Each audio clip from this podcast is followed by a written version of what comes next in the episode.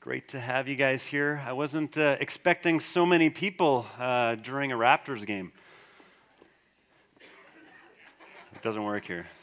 Ra- Raptors played a 10 o'clock in the morning game. You guys, uh, uh I'm in the wrong country, I'm pretty sure. Uh, anyways, happy Super Bowl Sunday.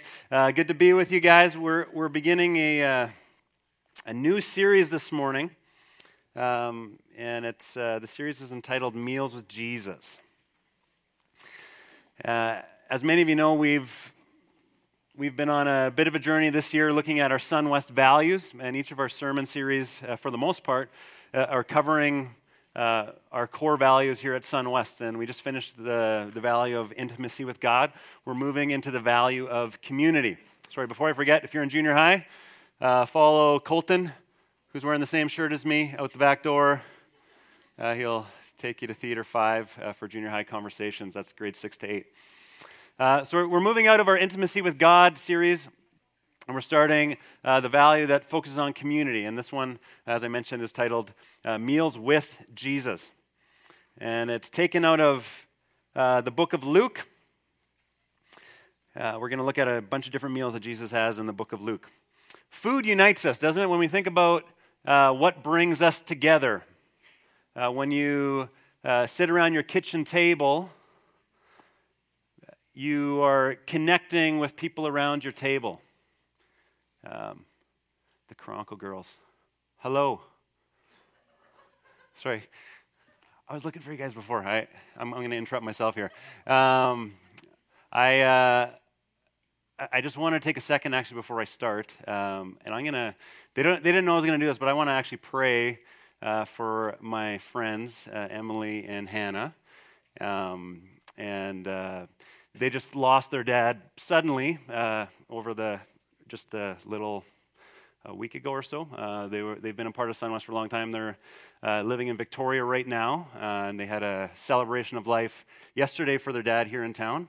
I was unable to make it because my, my kids were, or my oldest son, we were in West Edmonton Mall for his 10th birthday. Uh, but um, we just wanted to say we love you guys, and uh, we've been praying for you here. Uh, but I just want to take a minute to pray for you now.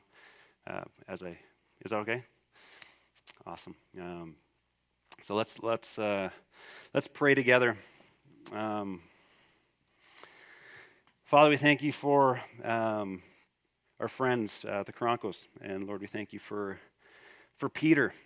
Uh, Lord, we thank you that you loved him deeply. Uh, and we grieve uh, that he is not with us anymore. And Lord, we grieve with the family um, as they uh, grieve the loss of a, a father, a husband, uh, a man who loved many well. Um, and God, we just ask that your peace would would be on the on the Cronkel family in the season. Lord, that they would sense your presence. Uh, Lord, that you're not someone that abandons us in hard times, but you lean in close. And so, Lord, we thank you for your closeness. Um, and uh, yeah, we thank you that um, that the what we feel in grief is not unknown to you, Lord. That you are a God that grieves with us, that you enter into our grief with us. Uh, and so, God, we just say thank you. We ask your presence and blessing in their life, in that home, in Jesus' name. Amen.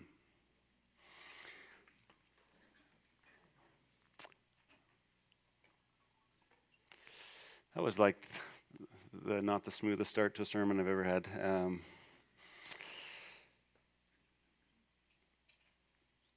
community. Well, that's a part of what what community is. Uh, is that we we love each other, that we, uh, we give and we receive and we, we bless and we encourage and we walk through uh, mountaintops and valleys together. Uh, we believe that here at SunWest that it's a powerful way that God's actually wired us to experience Him uh, is through one another. Um, and so when we think about when we think about the table, uh, when we think about eating together, you know, this is where so much community happens, where, uh, where we share life together. Uh, when you think of your family gatherings, um, you know, often at Christmas or Thanksgiving, your uh, your whole center of focus at those those events is actually around the the, the turkey or the pumpkin pie. Uh, the food draws us together. Uh, I remember last weekend I was in BC for uh, some board meetings, uh, and uh, when I got there, my flight got there first thing in the morning, and my board meeting was going to start till the afternoon, so I had the chance to connect with my brother. Um, and what did we do when we connected? Went to Denny's, of course. Um, and so so we connected. We said, "Hey, let's uh, let's get together and connect." And obviously, it's easy to go eat food together and you connect. A funny story: as we were as I was driving to Denny's, uh, we get. Uh, I was the passenger. Someone else was was driving. Uh, I'm not gonna not gonna say who. Um, they may be in this room. Uh, but we we got we got stopped at. A, we missed the turnoff.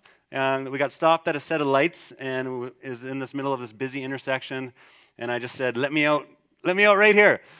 Um, I'll just jump across the intersection, and my stuff was in the back, so I run out of the vehicle, try and get the stuff in the back. Uh, but as you know, you got to put the vehicle in park in order to allow everything to unlock. And, um, and so I'm, I'm back there trying to open the back to get my stuff out. Um, and as I'm standing behind my vehicle, I hear somebody yell my name behind me. This is in Abbotsford, right? Um, someone says, Matt. I'm in this busy intersection. I'm like, who's calling my name? And I look behind me. Uh, one of my best friends, who I haven't actually seen in a couple of years, his wife is in the van behind me. And, uh, and I was, I was going to say, oh, hi, Jody. But as I'm trying to talk to her, the light goes green. Uh, and I run back in. And it was like just, just quick, weird coincidence. And, uh, and I was gone. And then my buddy texted me. He's like, "Hey, I didn't know you were in town. Can we connect?" So we connected that night. And where do we connect? At a restaurant over food, of course, because um, that's how we do community. When I was in Peru uh, a long time ago, as a college student, we went to Peru uh, on a mission trip. We were in the Andes Mountains, and we were connecting, uh, breaking ground for the first time between the Wycliffe missionaries and this, and this people group up in the mountains. Uh, and they uh, had this gesture of friendship, and they wanted uh, just to extend friendship to us. And so they cooked us like a village community meal, and, and with one of their specialties, and that specialty is guinea pigs. Uh, how many of you guys have ever eat, eaten guinea pig before? It, it tastes, yeah, Chris, it tastes like chicken wings, except there's just less meat on them. But they didn't do hot sauce or ranch or anything with them. It was just like straight up, uh, straight up guinea pig.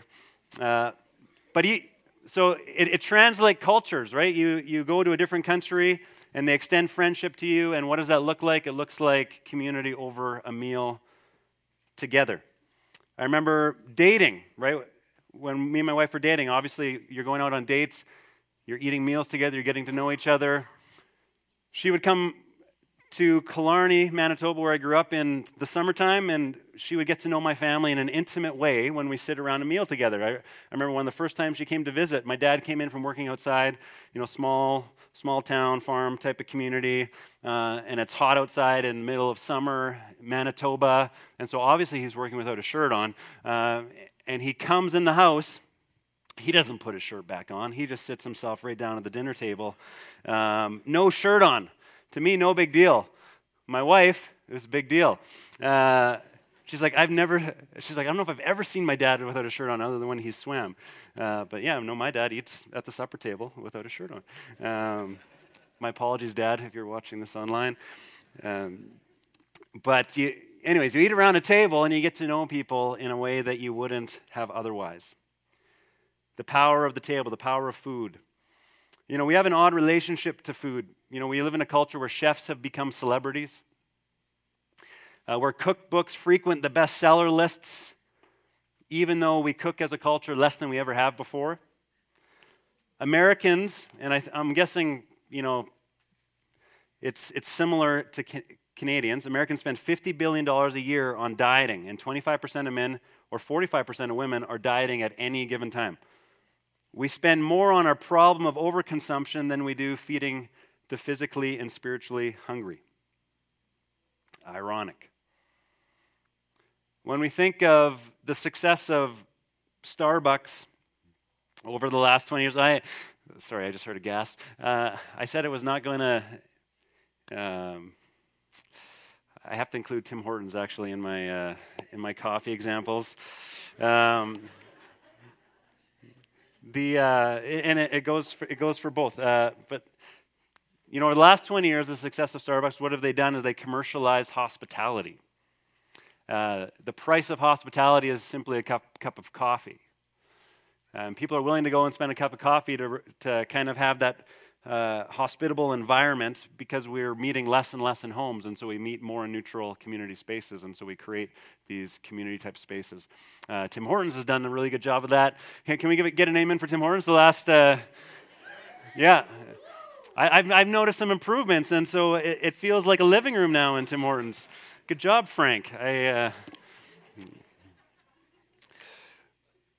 the commercialization of hospitality, it's, it's almost we're, we're hungry for it, and so we're willing to actually go get a cup of coffee somewhere with somebody to have that experience together.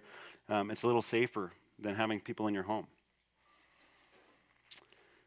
In Luke, we, we see Jesus, who's actually very concerned with food and meals, and he's moving from one meal to the next. Um, complete the sentence for me. The Son of Man came to. To what? To eat. you got it right away. Okay, let me come back to that and say, Mark 10 45, it said, The Son of Man came not to be served, but to serve and give his life as a ransom for many. Luke 19, verse 10, the Son of Man came to seek and save the lost. But Luke 7 30, 34, the third phrase says, The Son of Man came eating and drinking. Amen. The first two statements are why statements. This is why the Son of Man came. The third statement, though, is a how statement. How, how did the Son of Man come? What, what did he do when he came? He ate a lot and he drank a lot. He ate so much and drank so much that he was accused of being a glutton and a drunkard. In Luke 7:34, the Son of Man came, eating and drinking a glutton and drunkard, a friend of tax collectors and sinners. Why was he considered a friend of sinners, a friend of tax collectors and sinners? Because those were the people with whom he was eating with around the table. In Luke's gospel, Jesus is either going to a meal or coming from a meal. He reminds me of my youngest son. So, my youngest son is infatuated with food. So, he's going to school, and his main concern for school is what snacks do I have for school in my backpack? Mom, what did you pack me for lunch?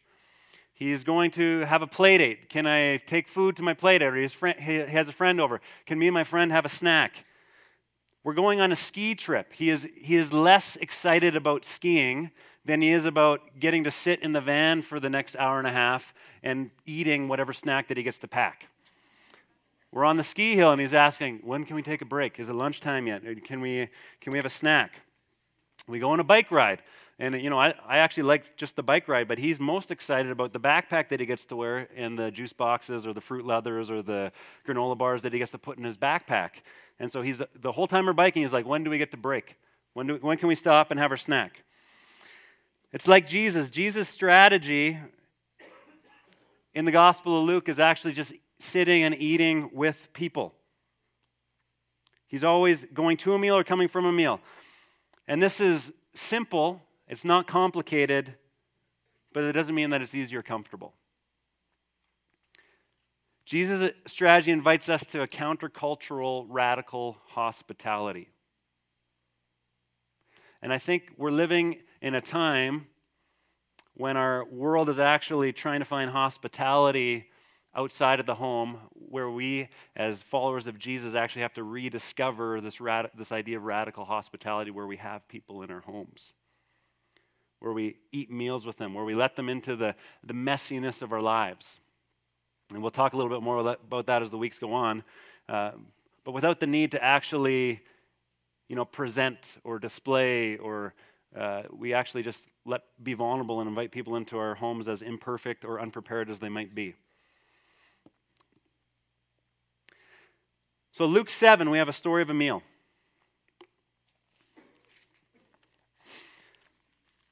Each of the next four weeks, we're going to look at a, a, specific meal that Jesus has. Luke 7, you can turn there in your scriptures.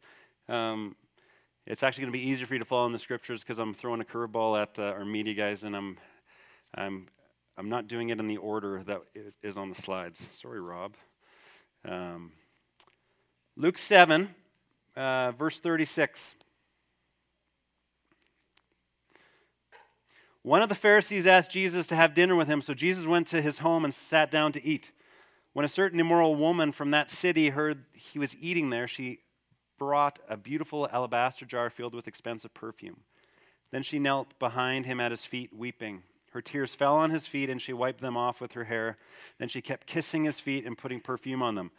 When the Pharisee who had invited him saw this, he said to himself, If this man were a prophet, he would know what kind of woman is touching him. She's a sinner. Then Jesus answered his thoughts. Simon, he said to the Pharisee, I have something to say to you. Go ahead, teacher, Simon replied. Then Jesus told him the story. A man loaned money to two people 500 pieces of silver to one and 50 pieces to, one, to the other. But neither of them could repay him, so he kindly forgave them both, canceling their debts. Who do you suppose loved him more after that? Simon answered, I suppose the one for whom he canceled the larger debt. That's right, Jesus said. Then he turned to the woman and said to Simon, Look at this woman kneeling here. When I entered your home, you didn't offer me water to wash the dust from my feet, but she has washed them with her tears and wiped them with her hair. You didn't greet me with a kiss, but from, time, from the time I first came in, she has not stopped kissing my feet. You neglected the courtesy of olive oil to anoint my head, but she has anointed my feet with rare perfume. I tell you, her sins, and they are many, have been forgiven, so she has shown me much love. But a person who is forgiven little shows only little love. Then Jesus said to the woman, Your sins are forgiven. The men at the table said among themselves, Who is this man that he goes around forgiving sins? And Jesus said to the woman, Your faith has saved you. Go in peace. So, a couple of a couple of points just to kind of give context to the story. In this culture, when they would kind of come around a meal and eat together, uh, they would dine actually on three sides of the table, much like we have here. Uh, the fourth side would be open. Uh, the reason the fourth side of the table was open was because servants would come and they would bring food to the table. And this allowed easy access to go to and from. Uh, as well, even though we have chairs around the table here, because that's how we eat, that's a little bit different uh, than the context in which would happen in the first century. Uh, the people that were eating the food would actually lie down on their sides, on their left arms, elbow on the ground, usually, usually um, on a pillow. They would eat with their right hands, uh, and they would lie with their feet away from the table. Uh, obviously, you can imagine in that time with all the, the dirt and the sandals, and people walking as much as they walked, uh, you know, feet didn't smell the greatest, um, and so having that away from the food uh, would be advantageous for the appetite. So they lied feet away from the table. And in the homes, it was actually uh, the eating area, especially in the rich homes, was in a semi public area. A little bit different than for us, where we eat homes in the pri- where we eat our meals in the we don't eat homes. That uh, we eat our meals in the privacy of our own homes, and people can't just invade our space. That wasn't the case. They had their meals kind of in the semi public area, often in, the, in a courtyard area, where people could actually observe who was eating and what was happening in the house. People would walk by, they could greet the, uh, the homeowner. Uh, you know, if there was a discussion happening around the table, they might even enter in on the discussion. And so this gives a bit of a context to the story of how could a sinful woman like this just magically appear at the table without the host actually knowing? It's because it was actually quite normal. And so we're in the home of a, of a Pharisee.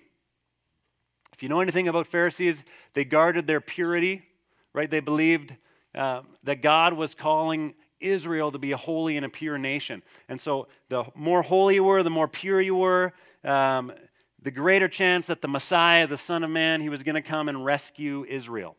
He was going to deliver Israel uh, from under the oppression of the Romans. But the reason that he hadn't done that yet is because the people weren't holy enough. And so they were calling for holy reform. So they had all these rules, they were trying to do things right. And we see in verse 36 that Simon, the homeowner, invited Jesus to his home. And this was uh, this is important to note that Simon was a seeker. Simon actually wanted to get to know Jesus. The, the Pharisees were violently opposed to Jesus. Really, the only Pharisee that shows an initiative or an interest in Jesus, like Simon does here, is Nicodemus. And if you remember the story of Nicodemus, when does Nicodemus come to Jesus? At nighttime. Why does he come at nighttime? Because of the, the pressure, uh, because of the potential ridicule and persecution he would receive from his fellow Pharisees. And so, this is actually a big deal that Simon the Pharisee would invite Jesus into his home for a meal. He was a seeker, he wanted a relationship with Jesus. So he invites him into his home. And even more so than it is than now, to eat with somebody was actually to invite them to the same level of you, to, to have a relationship with them. And we contrast this to the woman in the story. The woman is also a seeker. She's not directly called a prostitute here in the story, uh, but any scholars would actually look at what is being described in the, in the story here and say, definitely because of her actions, because of what the, word, the wording that is used to describe from the story, that was who she was.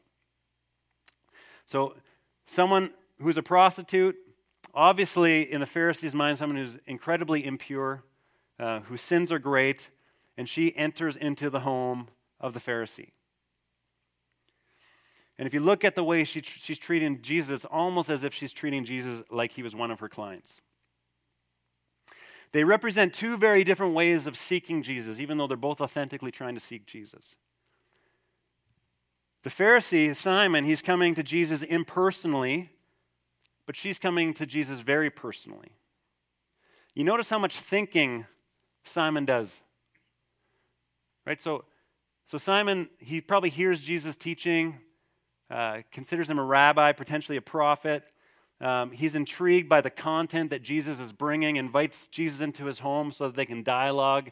And so Simon can kind of figure out what do I think of this teaching of Jesus? What do I think about this man? Do, do I want to adapt some of his thoughts and his teachings into my own life?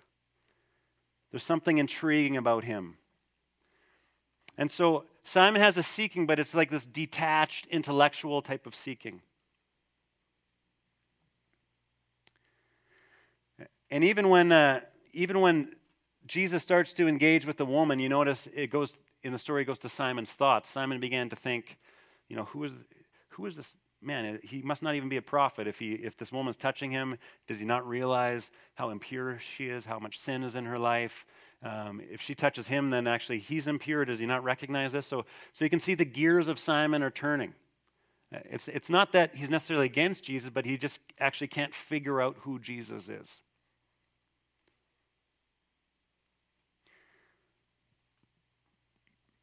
When we think about Simon in the context of our world, I think he's a, he's a good caricature for how we often approach Jesus. You know, there were two people in a magazine uh, that were asked, you know, what's your biggest issues with Christianity? What's your, what's your problem with Christianity? One person said, the problem I have with Christianity is Christians focus so much on Jesus rather than on the message or example he set. By focusing on Jesus, I think it excludes other religions and other people from having a relationship with God, and that really bothers me. I'm not sure about Jesus or what level he was, um, but we should learn from him. People can't separate Jesus' message from the messenger, but I do. Second answer the way I perceive Christianity right now is not centered on Christ, the person, but on God and the path Christ outlines for us, uh, for us how we should live. I have a lot of trouble with the interpretation that says if you don't worship Christ, you're not going to heaven. That's too exclusionary.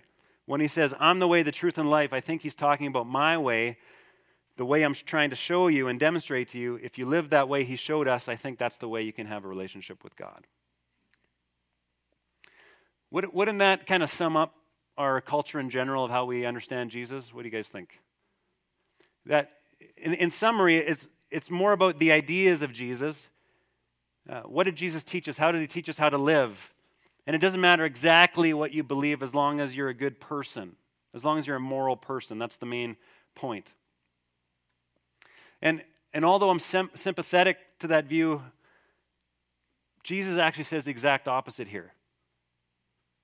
He says the exact opposite because the woman in the story is not a good person.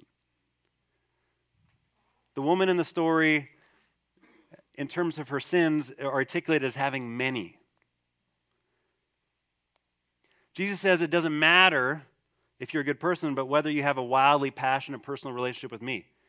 The motivation for separating the message from the messenger is so we're open minded and so that we don't exclude. But what we do when we think that way is we exclude something very important. We exclude the personal. We exclude the type of faith that comes to Jesus with tears, the type of faith that comes and washes Jesus' feet with their hair, the type of faith that actually takes the alabaster jar, which we'll talk about in a second, and breaks it over the feet of Jesus. We want to keep Jesus at a distance and we just want to follow his teachings, but we've actually, in that moment, excluded the intimate, personal relationship that this woman demonstrates. We've moved into a Simon type of seeking. One that wants the detached relationship from a distance, that wants to remain in control of their life, doesn't want Jesus to rock the boat, and I'm just going to invite him over for dinner so that I can see if there's some ideas here that might be applicable to my life. I'm sympathetic to Simon because I'm often him. But that's different than the faith that we see Jesus commending and responding to in the story. A religion without tears, a religion without letting your hair down, a religion without a personal encounter, a detached religion, a Simon religion. I would ask the question is this what we really want? Because that's what we have.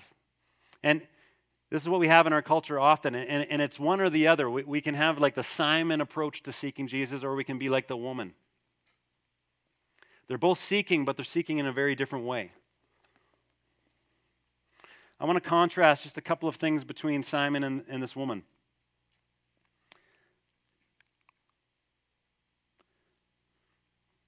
Again, Simon says, he doesn't want a religion of touching, but you notice that it's the moment that the woman touches Jesus is, the, is also the moment that he has the most questions and the, where he's most uncomfortable. Like this, this personal, intimate type of relationship. It's like, Jesus, do you even know? Like, are you sure you want to do that? She comes without conditions, and he has all sorts of conditions. She comes with this alabaster jar. And so this jar is, is something that she would wear around her neck uh, and it's a jar of perfume. And the perfume itself had a long neck on the perfume bottle. And so it, it's not something you could actually pour out. Uh, you would open it up and it would, it would give off the scent. It would, it would kind of uh, be a part of her attractive uh, package. Uh, and, and so she would have the scent about her. In order to break an alabaster jar, because you couldn't pour it out, or in order to pour it out, you would actually have to break the jar. So for her to pour this jar out on Jesus meant like this ruthless, um, just totally committed act of shattering the jar. We also know because of where she was in society, on the margins of society, the fringes of society, this poor lady trying to make a living in this way, uh, this was probably one of the most valuable things that she had. And here in this desperate act, she actually gives everything she has her most valuable item. At this non turning back moment, it's not like she can take the perfume and put it back into the jar. She shatters it and wastes it all on Jesus. And we compare that with Simon, who's interested, but he doesn't want to have his position changed. He wants to stay in control, wants to kind of converse with Jesus at a distance. We also notice that Simon doesn't see his need. This is why we have the parable. So let me just read to you again the parable we have that Jesus tells in the middle of the story. A man loaned money to two people 500 pieces of silver to one and 50 pieces to the other. But neither of them could repay him, so he kindly forgave them both, canceling their debts. Who do you suppose loved him more after that? Simon answered, I suppose the one for the one for whom he canceled a larger debt. That's right, Jesus said. So there's this principle that that the amount that you love is actually directly correlated to the amount you understand that you've been forgiven. And it's less about the amount, even though in the story we see that Jesus is using the example of 50 and 500, the assumption being that Simon, the Pharisee, you know, you've got a 50, your debt is a 50, um, and her debt is 500, t- 10 times more. But the phrase that is so critical is that neither of them, say neither of them, neither of them could repay Jesus. We get caught up comparing amounts of debt. Uh, but the reality is that we learn in scriptures that neither of them, none of us, can actually on our own repay Jesus. And so, yeah, you might be able to console yourself and say, well, you know, I got, I only owe 50 and they owe 500. But we missed the point.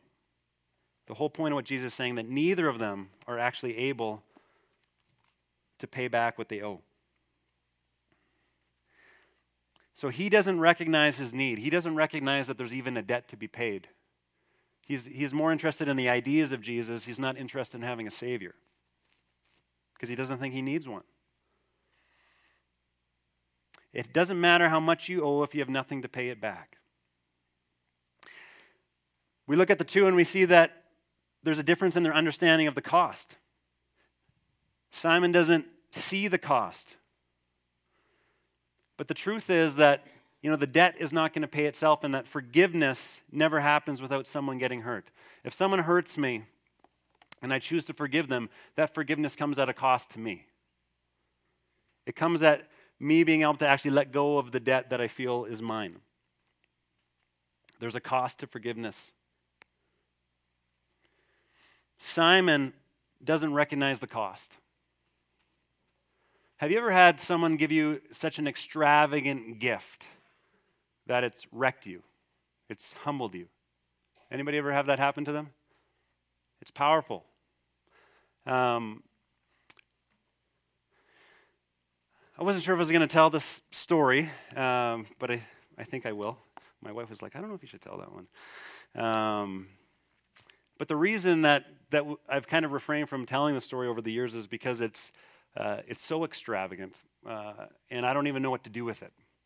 Uh, but a number of years ago, when I was, um, you know, our lead pastor at the time, Willie, had come to me and had started talking to me about the importance of going back to seminary getting my master's education. Um, you know, that'd be helpful for me. But I was kind of in this place of I didn't want to leave Sunwest. I love I loved our church. Um, I didn't want to move my family away, which would have been either to BC or to the States um, to go to school. And I wanted to stay and stay involved in ministry. Um, it just seemed kind of odd that I would have to leave ministry to go get further equipped and prepared for ministry. So I was like, I think I want to stay. It's like, well, what if we could figure out a way for you to stay and go to school? Um, yeah, I'd be open to that. And as we talked more, you know, obviously as you looked at sem- at uh, going to seminary, getting a master's, there's the, this price point that was just not feasible at that point in my life. Um, also, how do I remain um, at SunWest and, and leading at SunWest, um, but also give the appropriate time that I need to give for school? Uh, long story short, uh, there was a uh, there was a donor that came forward. Um, I don't I don't know any of the details of how this happened, so I'm just on the receiving end of the story. Um, that was able and willing to uh, pay for my master's education. Um, and and so right there that that amount of money doesn't compute for me. Um, and uh, you know how do we even process that? Uh, and then on top of that, I had to, uh, because of the time amount, and uh, SunWest graciously allowed me to go back to two thirds time. Um, and uh, and the donor also paid a third of my salary to top it up so that I could uh, so I could continue to go to school working at SunWest. Um, now, the story, uh, the the reality of that decision is, it, you know, it wrecks me. It wrecks me when I think about it because um, I, I, don't under, I, I, get a glimpse of the cost of that. Um, and then what do I do with that? How does that, how does that change me? Um, you know, it tells me that someone believed in me at some point enough that they would say, hey, I'm going to pay this for you. Um, those nights when I'm up at 2 a.m., 3 a.m. in the morning, trying to write a paper. Um, and I know I got a sermon to write in the back of my head for the weekend, and there's stuff going on at work, and then you got the family, and there was times where I just wanted to quit. I just like, I can't do this. Uh, and if it was just me, I probably would have quit. But I can tell you that because someone stepped out and paid that for me, it actually made me lean in and say, no, someone actually sacrificed for me, believed in me enough. Um, I got to push through because this isn't just about me. And so when I think of this, it wrecks me. When I think of this, it brings a level of humility um, to my life. And then I contrast that with what Jesus has done for me his death on the cross.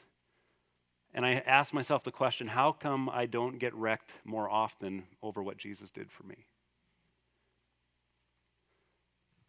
When I think of something so worldly in one sense, how, that, how it impacts me, I realize that I forget the cost of what Jesus has done for me. I forget the debt that owe, that I owed. I forget that there's, there was nothing that I could actually do myself to bring myself closer to God unless God did something on my behalf. And have we lost the wonder of the cross? Have we lost, have we lost this position of this, this sinful woman? And we've actually moved over to Simon area and we said, Jesus, I just want to understand you from a distance. I just want to understand you um, in a way that I can still have control over my own life, that I don't have to pour everything out on you. Uh, but if you got stuff that would benefit me, that's, you know, I want to I want to have that from you.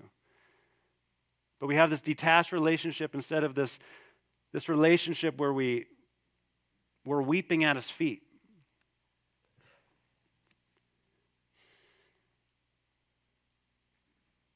And I would say that if we're not continually, and, and I'm, I'm preaching to myself right now, if we're not continually impacted to the point that we're weeping at Jesus' feet and, and that it's changing us and it's transforming us it's because we've actually forgotten what he paid. We've actually forgotten the thing that we couldn't do by ourselves that he had to do for us.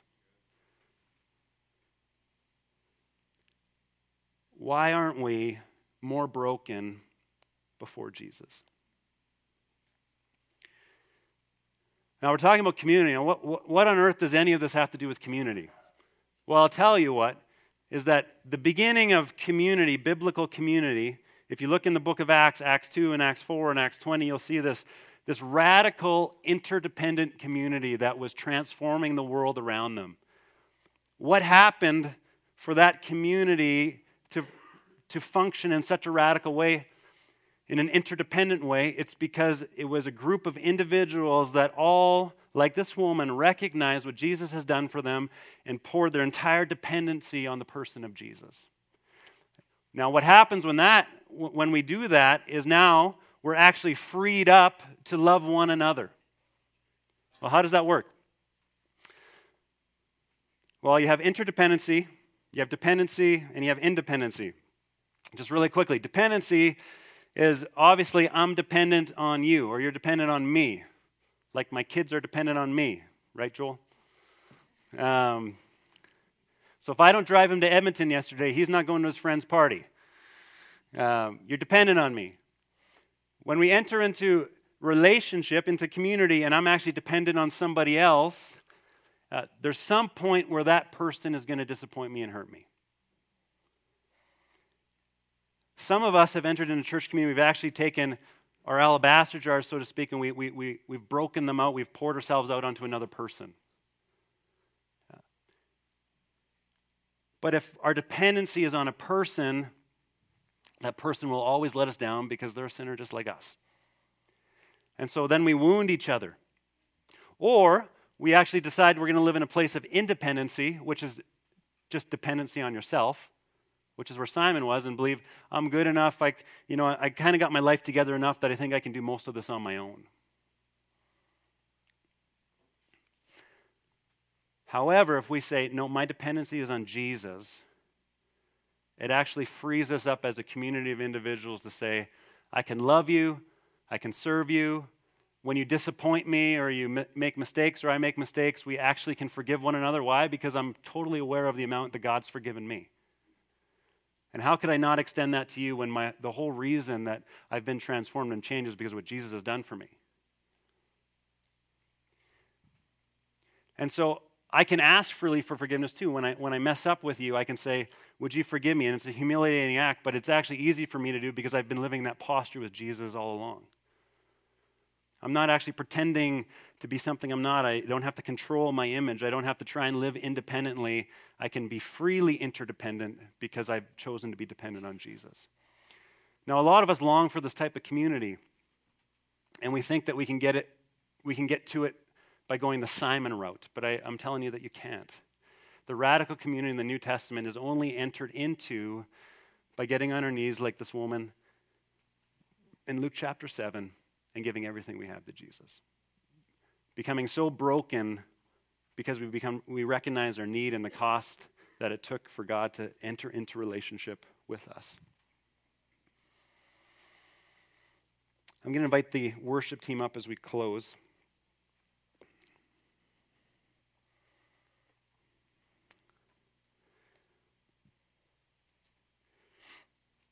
You know those classic buddy movies where there's like two characters and they're totally opposites. They got no business kind of hanging out together. And then they go through like this life or death experience. And then they're like BFFs. Do you guys know the movies I'm talking about? I don't know, like Lethal Weapon or uh, there, there's a hundred movies like that. I don't know why that one came to mind, but um, but the reality is that there is a life and death experience that has brought the community of Jesus together. That we have something in common. And it transcends all sorts of boundaries. It allows us to sit at the table together with someone who's very different than you, comes from a very different background, very different story, very different economic class, very different culture, and to say, You're actually my brother, you're my sister, because we actually share this life and death experience together, the life and death of Jesus the resurrection of Jesus. And it's that peace that unites us. Now, I think we as a community are hungry for this, this level of community that we just are barely tapping the surface of, and we can't get there by just trying to be nicer people. We actually have to get there by being broken before Jesus. So I'm going to invite you to stand. I'm going to invite our prayer teams forward.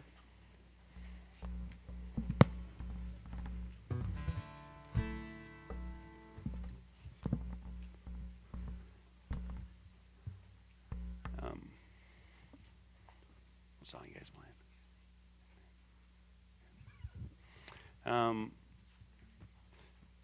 and as our prayer teams come forward, I don't know. I, I know that I know this feels risky, but you know, like it's in the story. Like this, Simon wasn't content, or Simon was just content with this detached, safe distance from Jesus. Um, and uh, as we worship together, um, just as a very immediate response to what God might be stirring in your heart this morning, I would invite you, like that woman, just to, to come forward. Um, and you can come forward to pray, you can come forward to worship, uh, you know, you know, whatever God's stirring in your heart. Um, but I think sometimes we just, we're too okay with safe, detached religion. And we got to push ourselves forward in, in our in our in our world that just values having it all together and not wanting to put myself out there. Um, you know, this, this, this woman didn't care. She, she didn't care because she recognized her need. She recognized the cost that Jesus paid. And she said, I need to go forward, um, regardless of who might be around, uh, because I want to respond to Jesus. And so maybe you just want to um, respond in your own way where you're seated, and that's fine. Um, but maybe for you coming forward, uh, you can come to the front and worship here at the front. It might just be an act of saying, you know what, Jesus, I'm, I'm just coming forward to worship at your feet. Um, this is my, my act of response to what you've done for me. Uh, maybe it's coming forward to our worship, to our prayer teams on the left or right and, and just praying with them. They'd love to pray for you, whether it's about something specific or just something in general. Um, but let's not try and be too safe. Uh, let's let's push ourselves out there uh, because that is the beginning of transformation, both for us as individuals and also as a community. So, Jesus, we thank you for what you've done. We come humbled before you and recognize that uh, you paid a price that we couldn't pay. Lord, that you've done something for us that is so unimaginable that sometimes we just forget about it.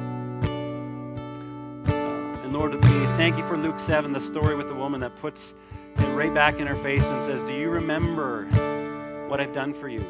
Do you remember the cost? That my, my grace to you is free, but it wasn't cheap. My grace to you is free, but it wasn't cheap. And so, Lord, we just invite that that grace would break our hearts. We would move from this detached religious stance with you to this intimate, broken one that recognizes our absolute need for you as our Savior. In Jesus' name. I'm gonna invite the, band uh, as we close to continue to play, and you guys are welcome to stay here as long as you'd like. The prayer teams, well, not as long as you like. Movies are going to happen eventually, um, but the prayer teams love to pray for you. Please feel free to sit and linger as long as you want to. Um, if you're new here, um, you just want to know a bit more about who we are, please pick up a welcome pack at the foyer. Um, if this idea of having a relationship with Jesus is actually new to you, or you're you're moving, or you've responded for the first time this morning, I encourage you to come and chat with me. I'd love to talk to you about what next steps look like and how to move forward together. So let me just pray for you. Um, Father, again, we just thank you.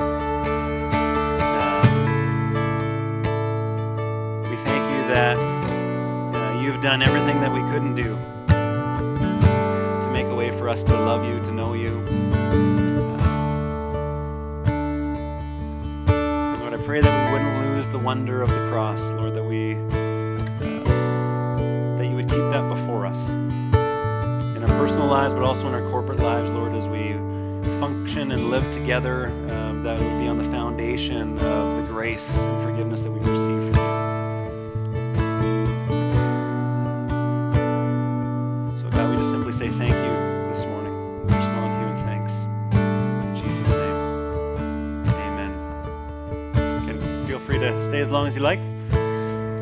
and uh,